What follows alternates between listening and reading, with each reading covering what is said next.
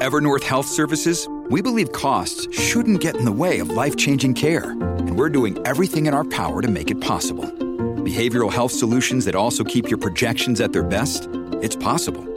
Pharmacy benefits that benefit your bottom line? It's possible. Complex specialty care that cares about your ROI? It's possible. Because we're already doing it. All while saving businesses billions. That's Wonder made possible. Learn more at evernorth.com/wonder.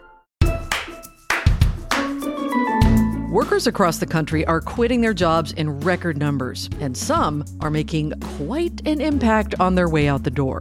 I tweeted, Oh, before I forget, if you apply for my old job as senior travel reporter, you should ask for no less than 115K. In full transparency, I was at 107K. Pay transparency is just one of the many aspects of our lives at work that people are reevaluating in the wake of the pandemic.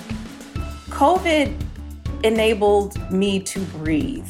It allowed me to recognize what I want in my life and what I no longer wanted.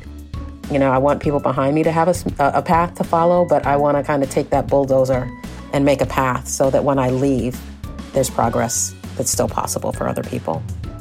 I'm Tess Vigeland, and I'm the host of the Wall Street Journal's new podcast, As We Work, where we'll be talking about these paradigm shifts with people like you. We'll hear from experts on work and careers about which changes are temporary and which are here to stay. Just the role of work in our lives has changed so much that it's really sort of changed how companies need to manage and operate going forward, too. Plus, we'll have some tips on how to navigate it all. Uh, Rachel, may I shake your hand? Do you want a hug? What?